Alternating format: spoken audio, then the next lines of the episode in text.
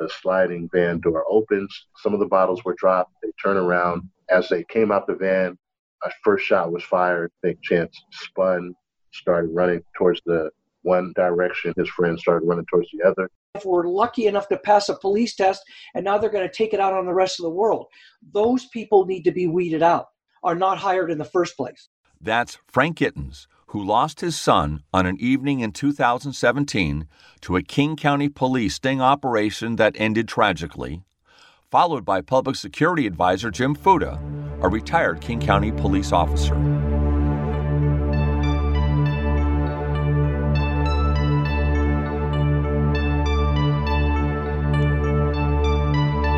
Welcome to this edition to Voices of Experience. My name is Paul Casey, your host and producer. On the evening of January 27, 2017, a sting operation in Des Moines, Washington was set into motion by the King County Sheriff's Department. Two days earlier, the adopted son of a Seattle police officer was killed by a hit and run driver. The sting operation was set up to catch that individual responsible. It did not go well. Frank Gittens' son and the person that they suspected had nothing to do with the hit and run. But the end result is that Frank's son was shot eight times while he was running away. I suggest if you want to read all the details about this incident, just Google Frank Gittens, and that's G I T T E N S, Seattle, and read the backstories surrounding this case. Frank did receive a sizable settlement and an apology from King County.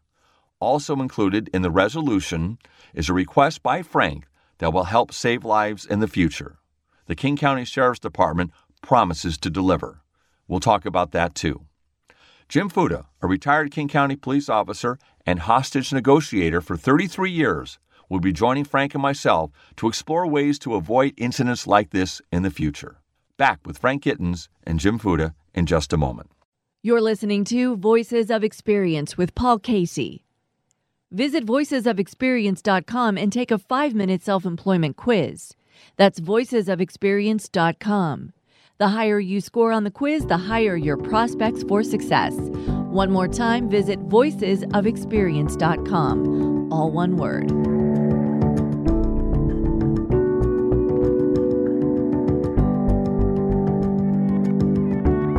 On the evening of January 27, 2017, Frank Gittens received a phone call that every parent dreads.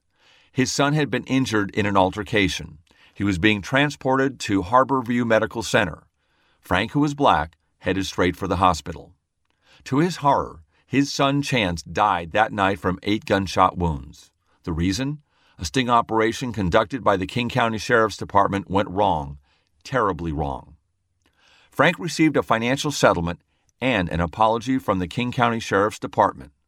Part of the settlement also includes a pledge from the King County Sheriff's Department to install body cams to be worn by officers and dash cams to be installed in King County police vehicles. Frank will explain why this is so important to him during our discussion.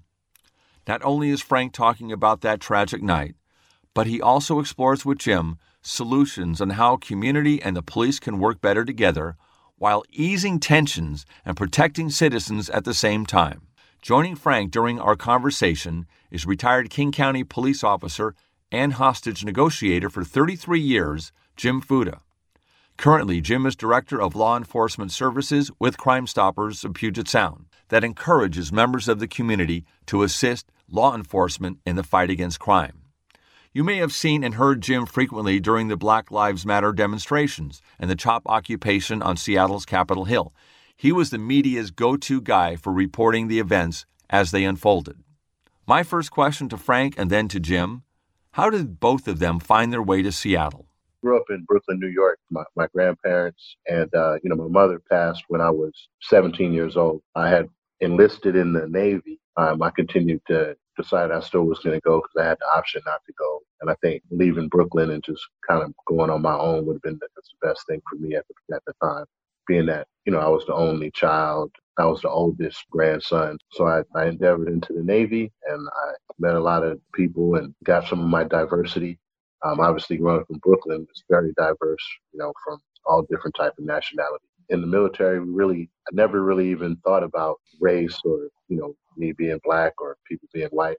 We all worked together as a team and, and you know, we, we knew that there was a fire or emergency or whatever it was, just like sports.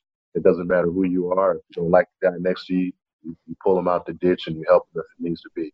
And you, Jim? Well, I'm a first generation Italian to the States. My parents uh, landed in, in New York and they, they migrated uh, because that's where the work was at the time. So settled here in Seattle and I grew up my first few years in Rainier Valley, which was considered Garlic Gulch back then in the 50s. Uh, moved to West Seattle when uh, my parents were able to afford their their own house because we were living with my my grandmother. And uh, i got drafted did two years in the military during the vietnam war era.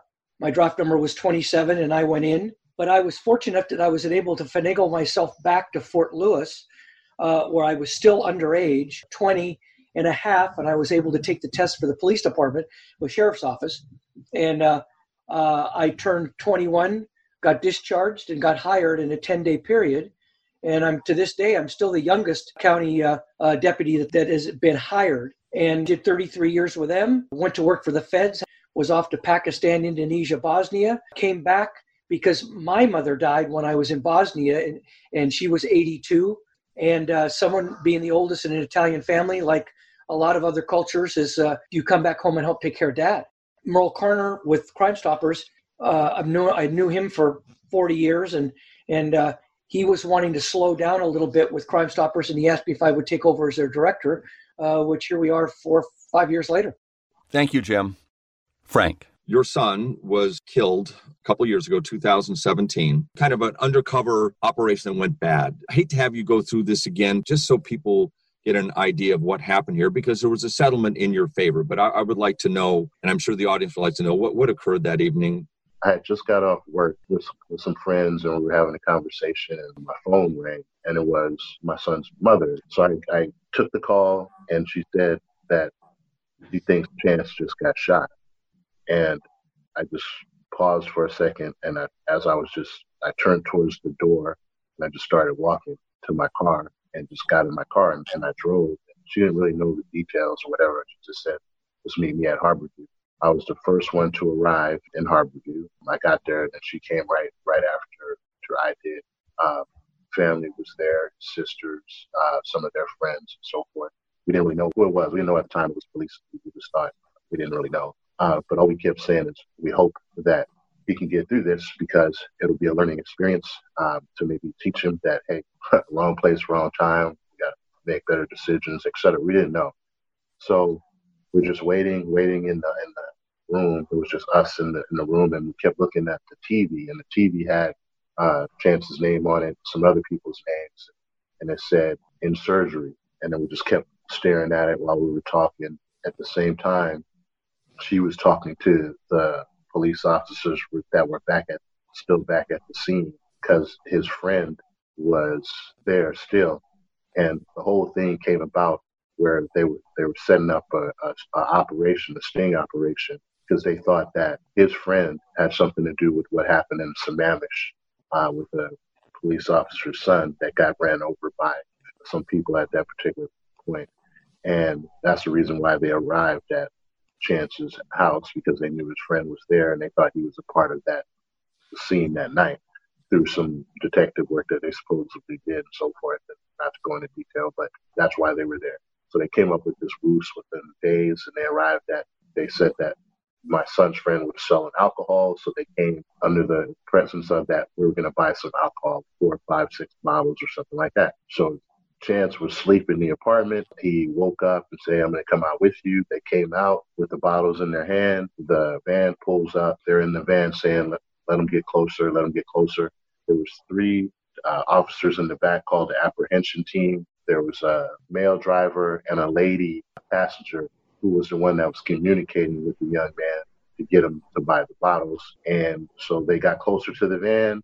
The, the sliding van door opens. Some of the bottles were dropped. They turn around. As they came out the van, a first shot was fired. Big Chance spun, started running towards the one direction. His friend started running towards the other he still had a couple bottles in his hand while he was running. I guess he was so scared he didn't actually drop them. they were shooting at him as he was going back up the top of the hill trying to get back to his apartment and they shot at him a number of times. I think it was 12 different shots at one point. A total of six maybe hit him or seven or something like that.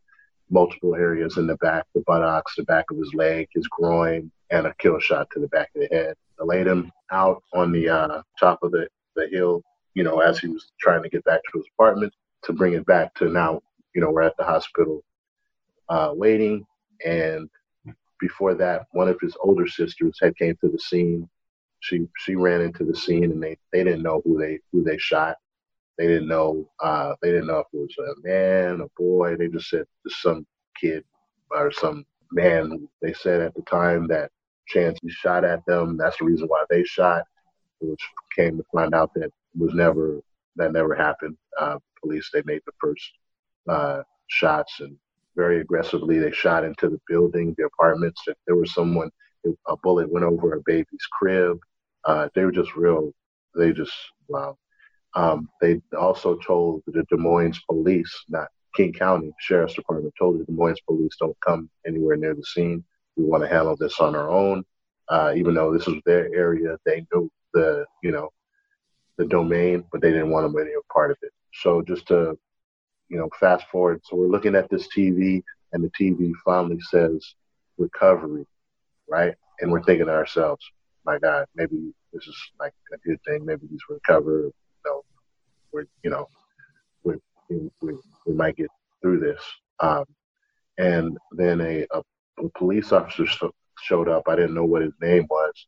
And he broke out a laptop and all these different things. And he told us, he said, um, do you recognize any of these people? Blah, blah, blah. Some people that were at the scene, at the uh, Sammamish scene, some couple females.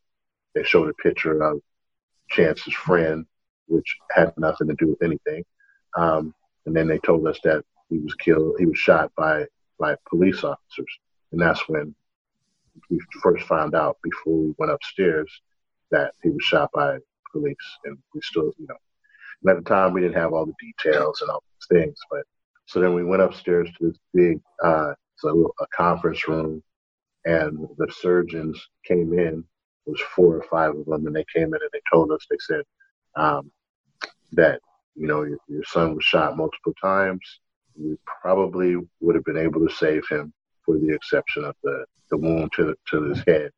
Um, and from that point, it just we just kind of like just lost it. And and uh, just kind of just you know couldn't believe that you know we we, we still didn't want to believe that we lost our son because he was still in the he was being on life support you know and they were you know and I've always heard that some people came out of that at some point in time um, but we just prayed you know family was around and we just hoped we just hoped that this would be one of those times and you know and I was I was in that room and I, and I just kept looking at him, and I couldn't. I don't know. I just couldn't. I couldn't wrap my head around it that that my son was killed in in, in the fashion that he was killed. And and then the next day, I think it was uh, eleven twenty seven.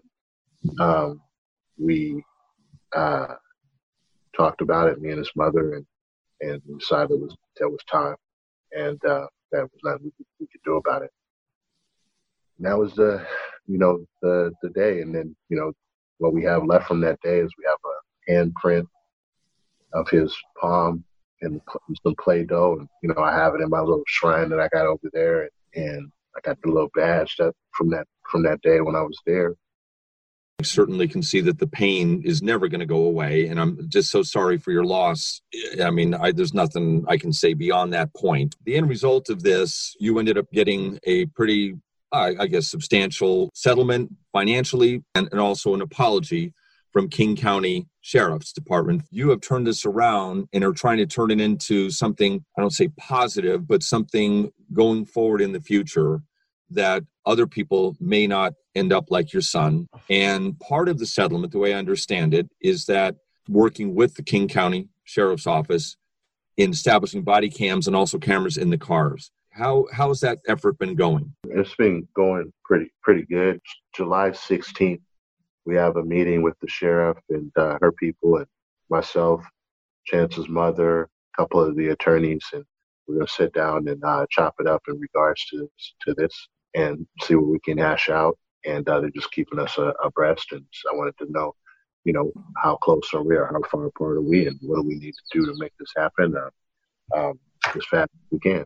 And and if we do, if we are able to make it happen, it's going to be part of the the uh, progress that we had in our settlement is that the non non monetary part of it is that they would be in Chance's name, these cameras, and you know, in my mind, I mean, that would be a a, a, a really big start to what to Chance's name living on forever, and his eyes watching over all of King County, you know, forever um, through these cameras. So that would be very important to me.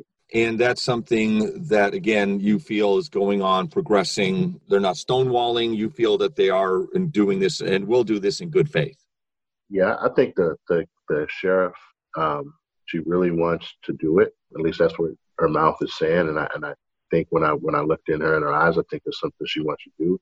And I think she wants to do it just for the simple fact is that it'll take a lot of pressure off of her. It'll take a lot of pressure off her department for the simple fact is that there's things when you can create narratives all you want. That's the biggest problem with that.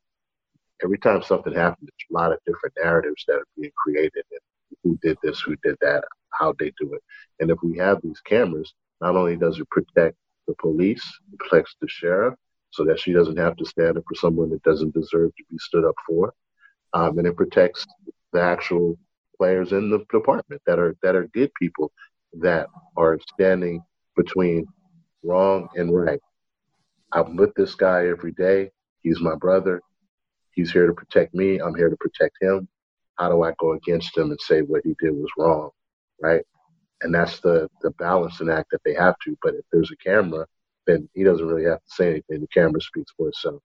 This protects the police as much or more than the general public. And then sometimes we hear the police don't want it. And frankly, I was surprised that the King County Police did not have this. Seattle has had body cams and ca- cameras in the cars, and then King County had not. Now, what was the resistance, Jim, of not doing this?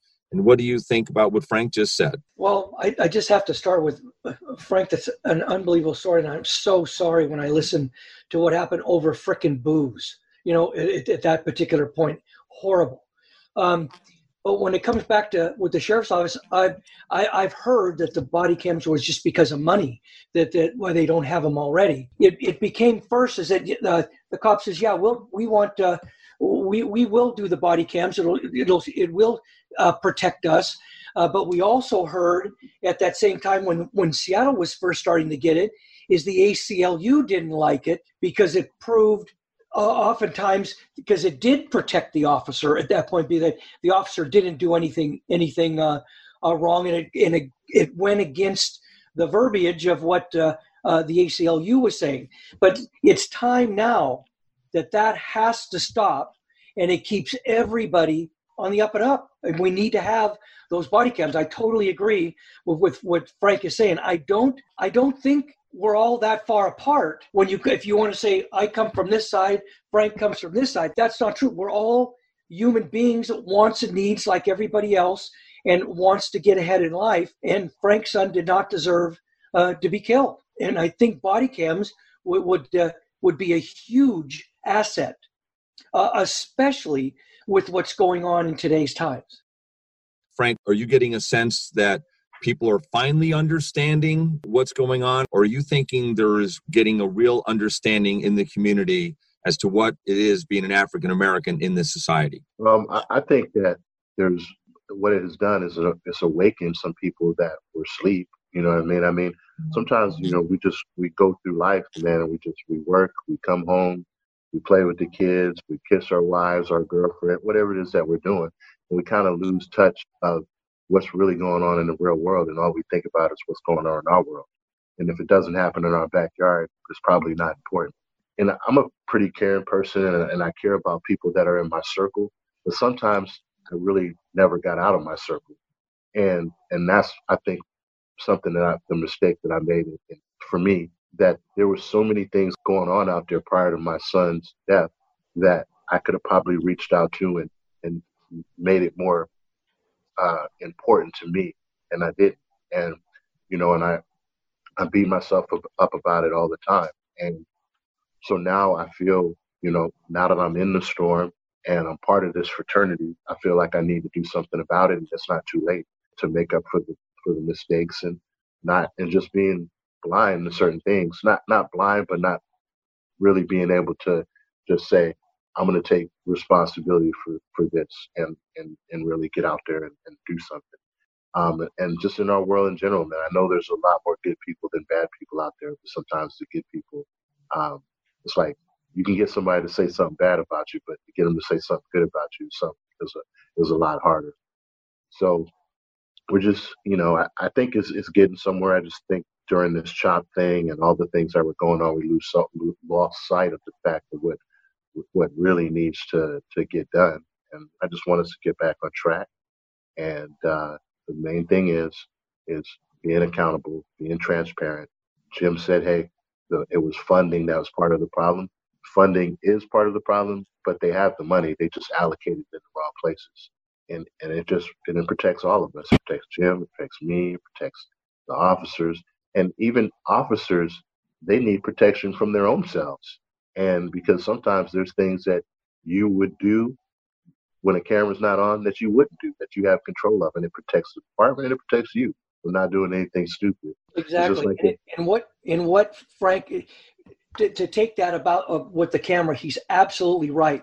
What I can remember, we're all human, and I can remember being a, at a call where I've lost my temper, and it was to my partners before I before I did something stupid would grab, you know, they pull. You said, "Wait a minute, I'll, I'll, let me let us take care of it," because they hadn't, and vice versa. So, it, is that a brotherhood or is that common sense? Does that protect everybody? But the point with the camera would almost make that a moot point. You, you don't lose your you lose your temper. If not, your your um uh, your camera is going to tell you that you know you screwed up. Frank said something uh, about some blind spots that we all have, and we all live in our tribes. And I think that was really well said in terms of we come home to our own homes at night, and then we have our own little world, and maybe sometimes we need to step out. What is it that the police need to do in your mind, Jim, looking at where maybe the police need to get rid of some blind spots? Here's what I've seen change from when I came on in the 70s is that it was almost an us and them attitude. And I'm not talking any particular race, whatever. I'm just talking about citizens and then and then uh, uh, the police. And I, I have to tell you, hiring on as young as I did and seeing some of the things that I saw in my career that you have to separate. I mean, your your mental health is something that you can't believe people what they do to each other. And getting that so young at age 21 coming on and seeing that stuff was was um I had to separate somehow, and and cops sometimes do that with humor, uh, whatever it might it might be with e- with each other. And I'm telling you, what what changed a lot of that was technology where you're in a car, you're a radio car, you don't get out, you stay amongst your own, and you don't respond to anything, and unless uh, uh, the radio sends you somewhere. And and I remember when community-oriented policing became the big topic, is that the um, FBI went to Australia because Australia was the leader in this. What they did was pulled out a 1940s NYPD handbook of know your people in your district, get out and shake businessmen's hands, talk to the parents, talk to the schools, talk to the teachers, and that all changed with the radio in the in the car. And now we seem to be more. Uh, we have to get back into into the community, not just units, but everybody. Uh, every one of these cops got to get in and and know um, uh, what's happening in their districts. And, and and people need to work a certain neighborhood where they where where the grandmother will come up and say my son is screwing up. You need to go my grandson you need to you need to go talk to him. And and uh, and we have a discussion and, and we become a more with that computer and that that's what builds the trust again. And i think there was more of that then and then it it, it went away for a generation so you would think that coming back to like we live in West Seattle, that like walking around Admiral, the police beat, walking into the restaurants and how you doing, Mrs. Marble, and how are things going? That sort of way that we used to see a, a long time ago. Yeah, I, I had a I had a sergeant, an old time sergeant when I was a rookie that said, you, you haven't done your job unless, unless you've shaken five businessmen's hands a, a shift at least they need to know you you need to know them. I learned that as a, uh, more as a hostage negotiator where where you represent yourself as a real flesh and blood three-dimensional human being someone who has wants and needs like everybody else. And you and and and you share of yourself. And i think that's a hard for type a personalities and some of these these guys that i say that were lucky enough they were nerds their whole life were lucky enough to pass a police test and now they're going to take it out on the rest of the world. Those people need to be weeded out are not hired in the first place. My thanks to frank gittens and jim fuda. I'm going to continue my conversation with frank and jim on next week's voices of experience show that will air tuesday at 4.30 p.m and repeated wednesday morning at 8 a.m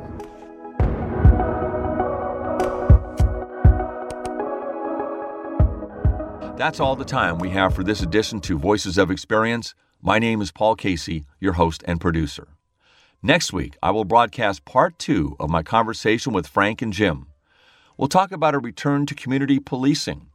What it's like to be black and living in the Seattle area. Is it getting better?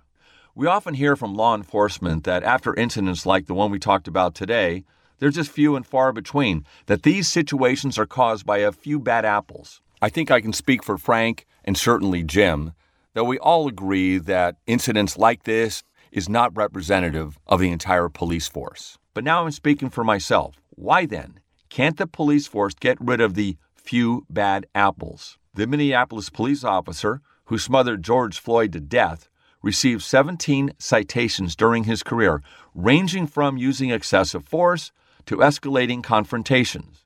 But he was never disciplined and received only two letters of reprimand during his entire 18 year career. My question why can't police police themselves?